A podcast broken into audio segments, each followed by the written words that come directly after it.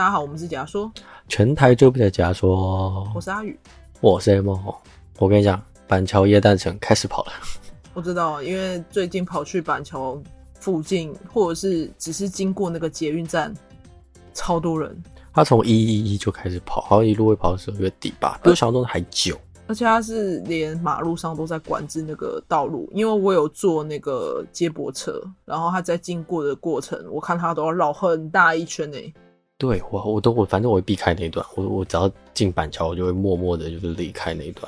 我记得我们去年其实好像也有讲到耶，哎，新北耶诞城的话题，我忘记是什么时候。对我们来说，我们都命名为新北撒旦城，就是它是一个很烦、很 烦人的东西，因为它会影响你们生活啊，还有交通的部分。对，就是我们一定会避开那一段，就想办法会绕一条最远的路，就宁愿不要走那边。因为之前我跟朋友约，就是。来，他要来板桥玩这样，然后忘记有耶诞城了，我也没有跟他讲不要要避开那一段，集合时间就直接严重 delay 快半个小时到一个小时，而且主要是要绕路还要找位置，超尴尬，就是你完全时间不能抓太刚好，一定要提早出门。呀，可是没办法，因为新北耶诞城就是那叫什么，每年必定大家都会去参加，那这是跟那个 Elsa 合作。我那一天经过有演唱会，是有演唱会是不是？耶诞城一直都有演唱会啊，oh. 一直都有，而且都很大咖，蔡依林啊，杨丞琳啊，林志玲啊，应该是没有。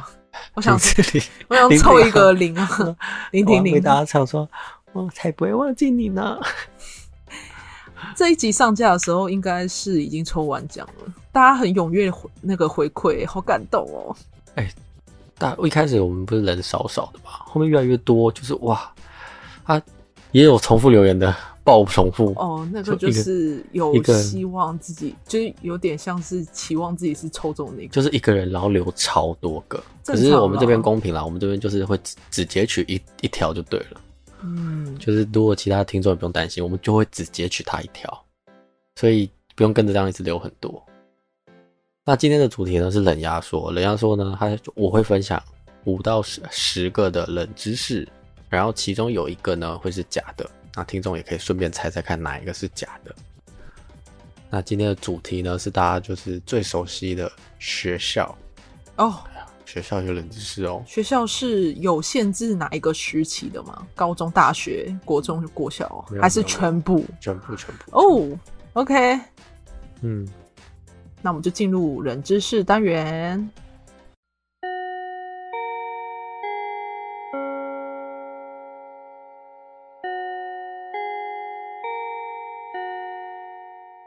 你刚才听到的那个钟声啊，你知道其实这个钟声它不是由台湾人发明的，它是由日本人发明的。因为最早以前呐、啊，上课的钟声并不是现在就是各位听众听到那个，而是一般的摇铃铛的那种声音。但是那是在日本二战末期，空袭警铃跟上课的钟声是都是同样用摇铃的方式，所以只要上课钟响的时候，全校师生其实都会怕，所以搞得人心惶惶。所以一位广岛的发明家就是制作了一种拥有四根金属棒能敲击四个音的时钟。哦，那他当时呢，因为 BBC 广播电台都是用来自于英国伦敦西敏寺的每一刻十五分钟的报时钟响。作为开场音乐，那这个广岛这个发明家呢，听到觉得哎，还蛮喜欢的，便使用里面一个旋律，然后再加上自己的创作，然后就作为国中小学的上课、上课、下课的钟声。那台湾也因此受到影响，毕竟除了台湾，或者是日本，或者是南韩，也没有其他地方是使用我们的这个钟声。哦，你说算是除了亚洲地区以外，没有再使用这些对这个钟声，嗯。所以以前听到钟声其实是有畏惧的功效，会怕什么？会就是空袭警报的时候也会摇铃啊。就如果你有看那个电影，就是那种那种大战的那种电影，他们就当当当当，然后就鸟兽散这样。可我后期看电影的时候，他们有一些这种摇钟声是为了吃午餐，那是牛吧？对啊。那第二个呢，就是健康操里面的 Lucy，其实是一位体育老师的女儿。哦，Lucy 是真的人，对，Lucy 是真的人。当然，Lucy 对，那也这样高。因为之前媒体也刚好有写过这个，所以可能咦，可能有些人就听过。那其实你在跳的这个健康操呢，它最它的正名为 Safe Out 健身操，它别名就是 Lucy 健身操，那就是歌词啊，Safe Out。那它其实是由教育部委托台北市立体育学院，就是现在的台北市立大学，跟学者专家共同编制的。一九九六年组成这个编制小组，在那个时空背景之下呢，学生的运动跟体适能的知能并不普及，然后经济水准也比较好嘛，嗯，所以吃的也比较好哦，所以校园学童就有肥胖的问题，然后就开始带动要每一次就是中午前对都要跳健身操，下午吧，我有点忘记是中午前还是下午，我有点忘了。你基隆跟我不一样，吃饭前先跳才会饿，我们是下午哎，我记得也是早上。对啊，然后它是新式健身操呢，它跟三十年代的健身广播操有点不一样。新式的健身操其实你听到里面有台语嘛，台语 R&B 啊，或者是英文 R&B，其实那时候就是为了呼应九年一贯的课纲：乡土情、爱国心跟世界观。哦，它是有主轴就对了。对，你看里面很多英文啊，哦、还有台语。Lucy，哎，那来加一搞。那这个 Lucy 到底是谁呢？她就是健身操的主要编操者。就是时任现在台南新义国小音乐老师吕静怡，她的女儿叫做庄允熙。我对小我小时候最有印象，真的就是这个 Lucy。而且现在只要大家听到那个噔噔噔噔噔噔噔噔噔噔噔噔噔噔噔噔，天啊，Lucy 又怎么了？对。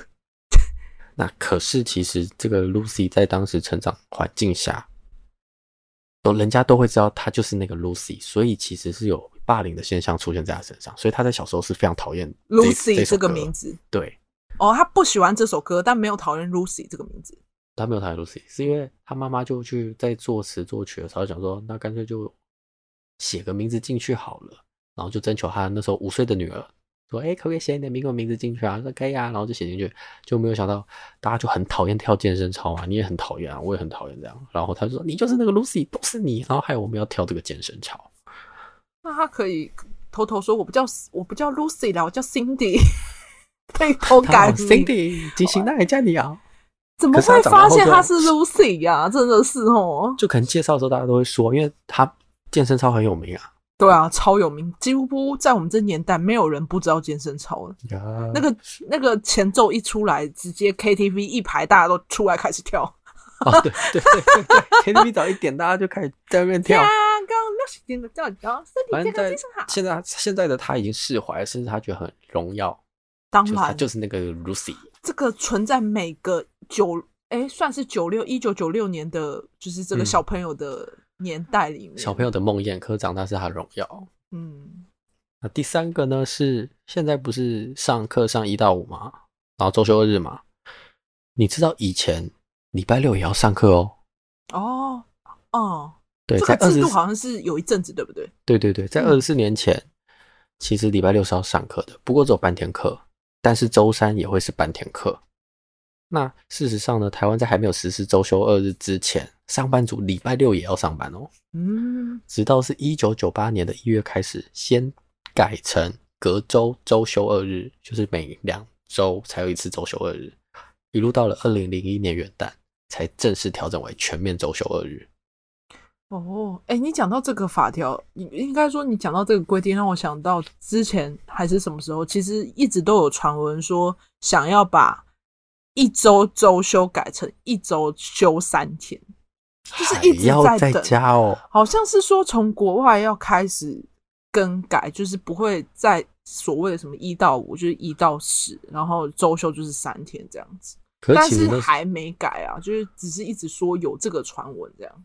可是其实，在改周休二日，我印象中其实有一波争议，因为就变成劳劳基法，对，雇主就变成少一天嘛，嗯，啊，然后劳工如果是领时薪的，你就是又少一天上班，嗯，对，所以其实就吵过，而且还有所谓的劳保问题，所以以后再休一天啊，一天周休三日，我一天只要上班四天呢，休那么多天，可以很多事情可以安排，哎，对，对啊，你不觉得？我其实我一直觉得，为什么我是？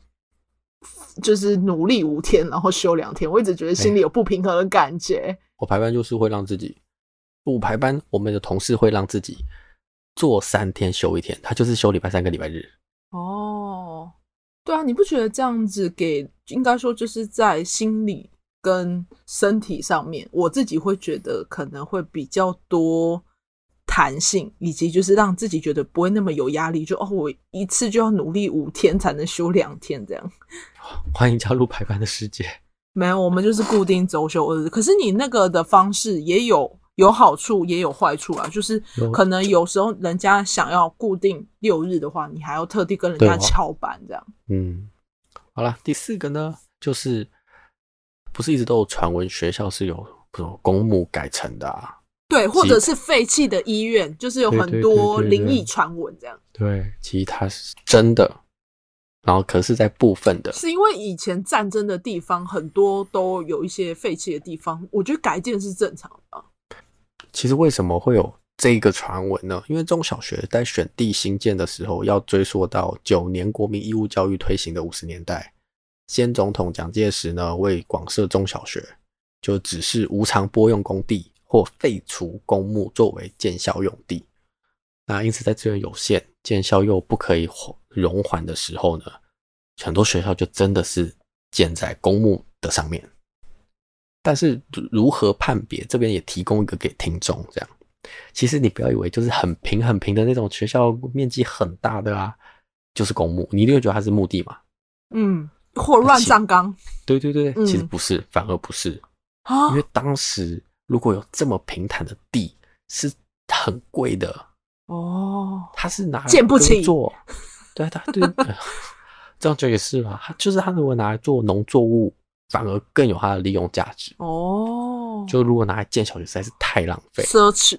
对，那反而是在市区的郊区的山坡上或沙丘上，就有可能是崩啊崩哦。中国科大木栅那边，它是山丘上。哎呦，哎呦，对不对？哎呦，它是山丘上啊，有可能哦，有可能啊。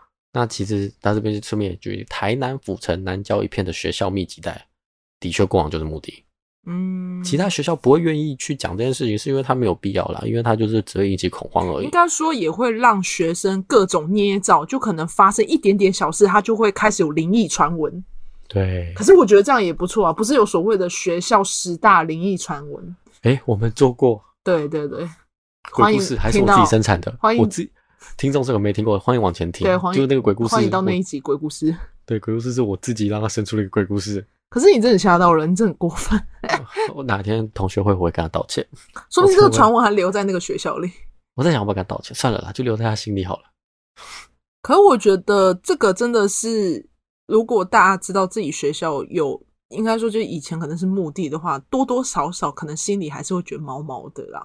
就是不知不知道的话，就会觉得好像没事；但一知道，可能上厕所的时候觉得，哎、欸，门在动，是不是有谁在？所以听听众听完就是啊，我我的学校也是在那种山坡地，呜，好过分哦！说不定现在也有听众，不是有小朋友吗？他在他国小的时候就妈妈，我不要上课。好，那我们要再讲说，对不起，对不起，对不起，也不是绝对的哟，对对对，不是所有的。不是所有学校都是。妈妈，我要去平地的学校。妈妈，我要转学。没有没有，也不是绝对的哟。那第五个呢？其实我们现在不是有上直笛课吗？以前。现在没了。现在还有吗？我妹是没有。哎，你。我妹好像有上一阵子，可是他们其实没有上一一整个学期。哦，反正就是以前我们这个年代有直笛课。嗯。那在更早以前，不只有直笛课。还有吉他课，甚至有国乐课，好好哦。对，那其实，在日据时期呢，音乐课不教音乐，而是教唱歌。在一八九八年的时候，才音乐一词才取代了唱歌，所以一九六二年教育部就将乐器正式纳入课程。哦，所以以前如果我们活在这个年代，就那个年代，我们每个人都要练练唱歌，所以每个人出来都变邓丽君哦，这样。很多个邓丽君这样，哎、欸，但是你讲到这缺点就来了，怎么样？我说就是乐器的部分了。嗯，国一是学音乐，国二就会学吉他，国三就会学学习国乐器。可是有个缺点就是，你一年换一个，根本就还没有学熟，你就要再去熟悉新的。所以其实很多学生在学习上都造成衔接困难。哦，所以在教育部在一九九三年起才统一将直笛作为国中小学生必修的乐器。难怪我想说，为什么一定要吹直笛？对啊，就是选一个比较低门槛的乐器，引进你喜欢音乐这件事情。而且你你还记得以前不是吹细的，后来到国中吹大支的中音笛哦，因为我以前是子弟团。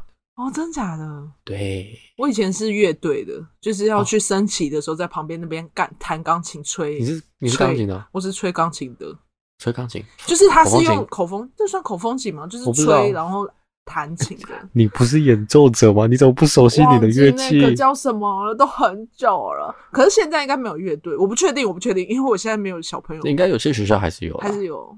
对，那第六个呢？早自习。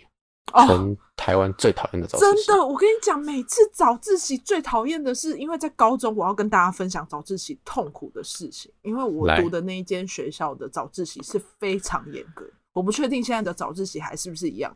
就是我们早自习是不能吃早餐，不能睡觉，也不能趴下，也不能眯眼，因为会有那个纠察队在外面巡，然后他就会开始登记你哪一个，就是如果你连。早餐杯饮料放在桌上，他都会写。哇塞！我还记得那个时间，就是我每次一到学校，我就要记得先把早餐放到下面。可是我就会偷喝几口奶茶。我觉得如果现在有学校这么严格，就是早自习真的是非常痛苦的事情，而且令我至今也不解为什么这个东西要存在。哎、欸。我的学校跟你一模一样。你刚才讲完之后，我整个回忆都勾起来。愤不愤怒？我也不太懂为什么早自习不能吃早餐。而且那段完全让我就是一个放空的时段，就变得很奇怪。你买好早餐在学校，你变成要在早自习前吃完，或者是早自习后的那个下课就把它吃掉。那早自习要干嘛？就让我饿着肚子放空。好，那我们就来听听这早自习源自于哪里？到底？为什么会有这个？到底为什么？它源自于日治时期呢？其实那时候自习的时候呢，在上课前就是给学生复习课业，或者是静下心做自己的事。但是学制里没有法规硬性规定这样的做法。但是通常公小学会自行订立，所以这就这个争议不是到现在都还在吵吗？现在还是有早自习室哦，还是有。现在还是有早自习吧？哦，只有台北没有吧？我记得台北好像取消了。我真的不懂为什么要有这个东西，因为如果有听众也有一样的感受，欢迎就是到 IG 跟我分享。我真的不懂这个东西。如果是有跨区的学生，那个早自习真的很早就去，然后什么事？基隆跨台北，Hello，哇，那你要多早起啊？我都是六点出门啊，然后去那边，然后又不买完早餐又不能吃。而且还有一个最神奇的是，因为我们要升旗嘛，可是我其实是有远道证的。然后到了学校之后，就是大家会直接早自习的时间就去升旗，然后我都会故意拖很晚再去，因为升旗都要晒太阳，很累耶。升旗真的是我也不能理解，可是就是我们要爱国家。嗯，那第七个呢？师大曾经应该也不会讲对，就算曾师大曾经可以透过西瓜来传情。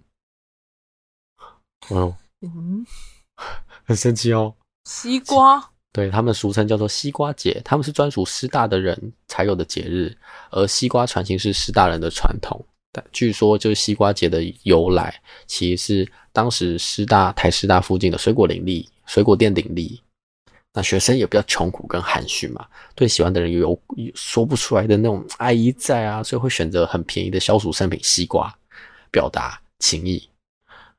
那其二呢，是因为西瓜的英文叫 watermelon，中文写是 watermelon，what beautiful 人，what 美人，所以借此称赞爱恋的对象。对。那有趣的是呢，不同的西瓜其实代表不同的意义。送红西瓜代表我爱慕你，送黄西瓜代表友情。那送坏掉的西瓜是我讨厌你，我恨你，I hate you，我霸凌你。那送西瓜冰是什么？我想把你的感情跟我一起永远长长久久。送西瓜冰给那个女朋友。我们最近怎么冷了？可是总不能热西瓜吧？谁要吃热西瓜？哦。那他的日期呢？是六月五号，他刚好是台师大生日，也是独有的西瓜节。觉得他们到现在还是有在过这个西瓜节。呃，近期好像在二零二二年还是去年有再把它拿出来。就是继续办活动、举办这样，对对对对，师大师大专属，师大师大，有没有师大的听众来跟我们分享一下？我要我要收西瓜啊！你寄过来的时候可能是你说他把西瓜寄给你，那他要很爱你。不是寄过来的时候应该是坏西瓜了，是不是讨厌我？不一定啊，不一定。是讨厌我？他说你在上面刻 Amon I love you。那寄过来的时候感觉都流汁了，还是他可以用像你知道南瓜不是都可以磕脸？他对西瓜磕。Oh my god！好想吃西瓜哦，现在 很特别。其实现在那么热，哎、欸，现在冬天其实也没有就是那么快到。你不觉得现在冬天的冷度也没有像以前那么冷？所以现在还很热哎。对，所以现在你吃西瓜其实也合理，只是季节不对而已。只是没有 不好吃 哦，对，不好吃。啊，其实每个学校都有自己的节日在啦。那我们听众有那种很特别节日，我也很蛮想知道的。嗯，每个学校一定有自己的文化跟那个、啊、故事，这样。好，来最后一个喽。好，刚才是讲西瓜是传情嘛？西瓜甜不甜？其实呢，在一九八六年呢，普遍的传情圣物呢就是学生证啦。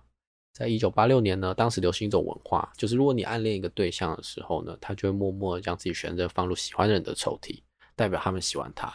然后女如如果对方女方接受，就会默默收下来，代表接受告白。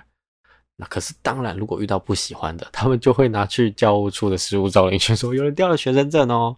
所以那时候会发生一个很特别的状况，是每节下课都会有男生在休息时间去教务处看有没有自己的学生证。哦、那如果当然如果没有没有的话，女生收下来的时候，他们就会默默就跟她的姐妹们炫耀，就是拿到她的学生证了。这样，这个太神奇了。为什么现在这个文化没有留着？现在是悠悠卡。可是你讲到这个，就像人家。我不知道台湾有没有，可是这个应该是日本或韩国的文化。就像他们毕业的时候啊，他们会向自己喜欢的学长或学姐，诶，是学弟还是学妹？反正就是会向学长或学姐，反正就是暗恋的人，他会要他们第二个第二颗扣子。你知道这个？说衣服上第二颗？对对对，就是你制服上面的第二颗扣子，作为纪念。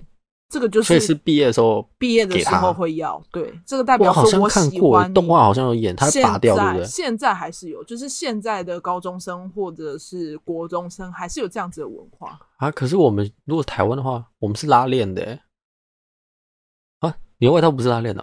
我们是拉链的，制服是扣子的。我说是制服哎、欸，你在说什么？我想着外套、运动服，没有没有没有，我说的是制服的制服的扣子，就是他们会要那个喜欢的人的第二颗扣子作为，你知道为什么会是设定在第二颗扣子吗？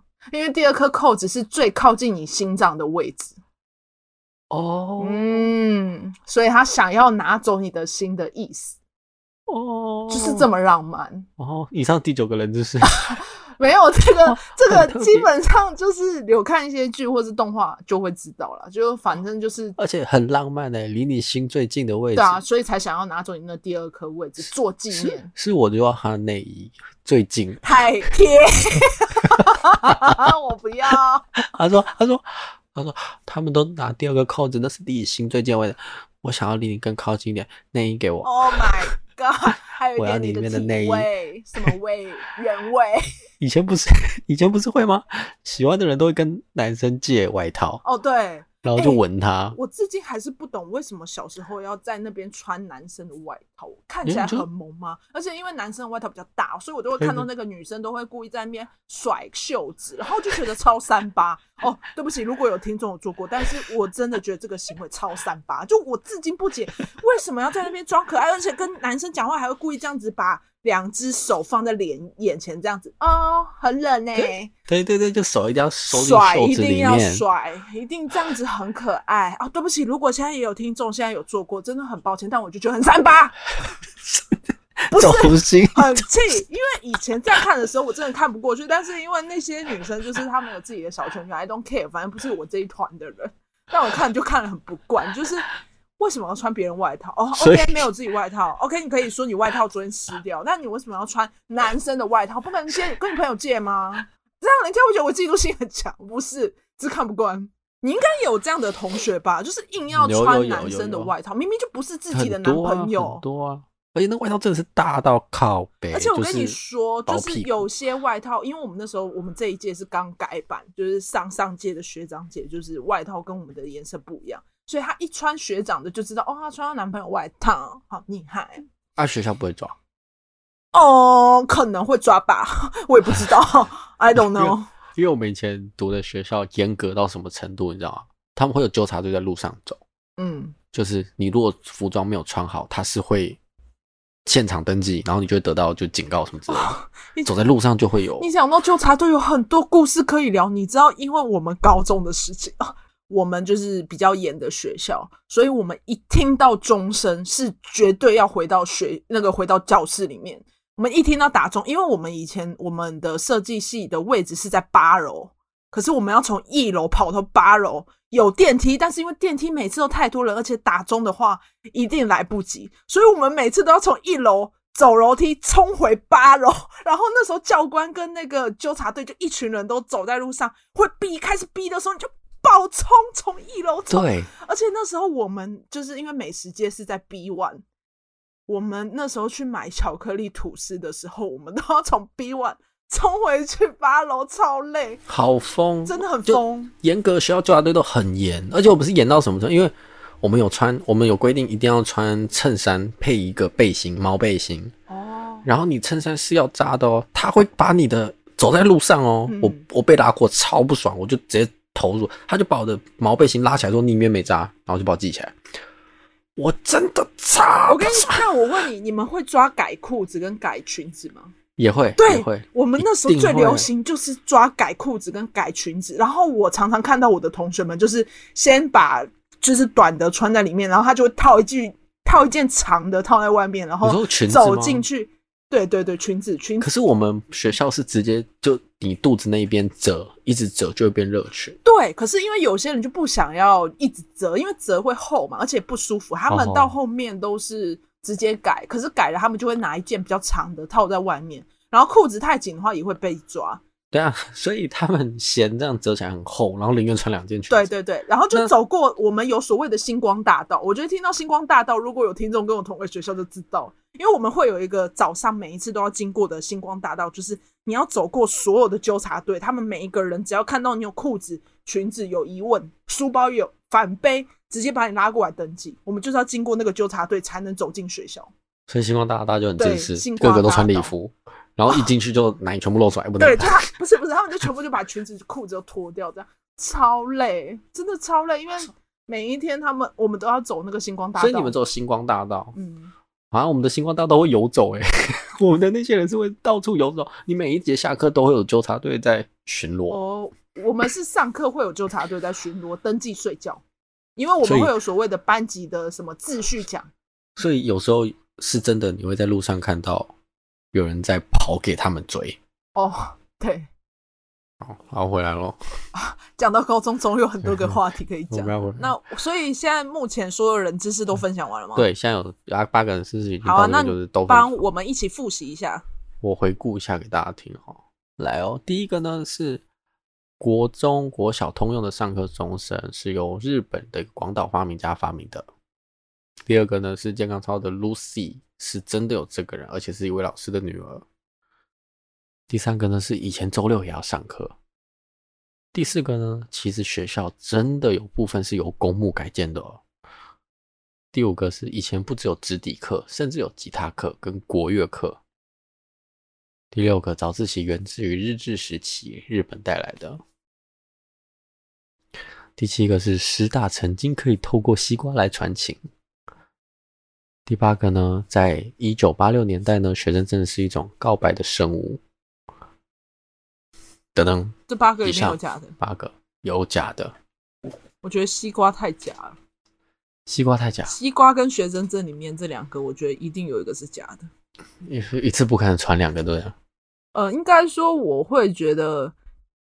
可能会有节庆，但可能不是西瓜节、榴莲节，还是莲雾，还是草莓吧？草莓比较可爱。对啊，草莓比较可爱啊。苹果节，可是如果以这个穷苦含蓄的话，草莓很贵啊。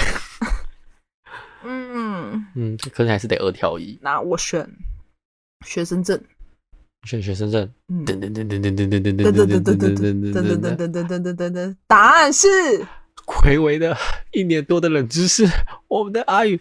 答对了，哦，真的是学生证哦。学生证是假的，学生证，Hello，就是那个年代根本还没有学生，就是学生证有这么容易？我也很 confused，因为我觉得说证件这种东西怎么可能会就是任意给人家？对呀、啊，我都在想，哦，所以喜欢的人还要拿出来说，啊，这是我老公。可是你西瓜有一点模糊我，因为我会觉得说西瓜也太怂了吧。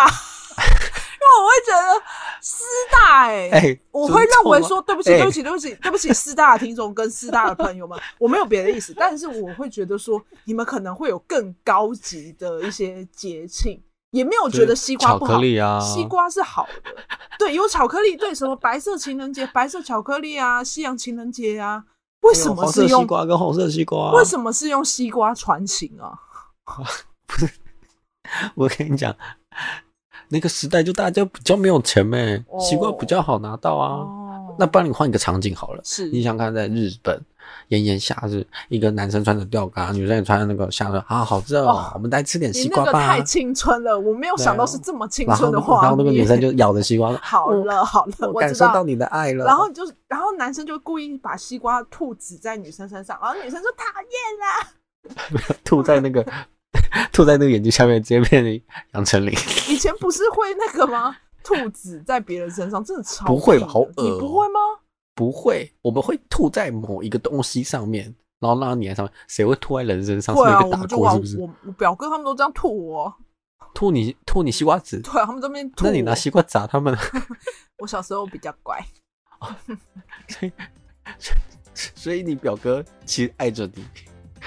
嗨，Hello，他结婚了。西瓜传情。Oh my god！啊，学生证那正确来讲的话，是什么样的方式才会有？没有啊，没有哦，没有这个人知识，我就是完全掰的啊。啊，可是我刚刚讲那个纽扣是真的，就是实际上是真的，就是大家毕业的时候会用交纽扣这件事情。以前的以前的学生时代要交友，就是去红茶店啊，或什么之类的那种去。认识，而其实我们在做案件的时候，有很多你也会发现就是搭讪。虽然我们就讲案件都是不太好搭讪。好，这集就到这啦，学校就分享到这啦。OK，那记得订阅我们解说 VIP 点 TL，OK，都可以留言小盒子我们啊，抽奖活动解说啦。谢谢大家的参与，对，谢谢大家的参与，真的很谢谢大家的 feedback，真的很感动。我们。如果有机会，应该还会再办活动啦。反正就持续关注啊，上面就有我们平常的耍废啊，还有一些就是莫名其妙被抓出去当工读生的日常啊。对啊。好啦，那就这样。我是阿宇，我是 A 梦，拜拜，拜拜。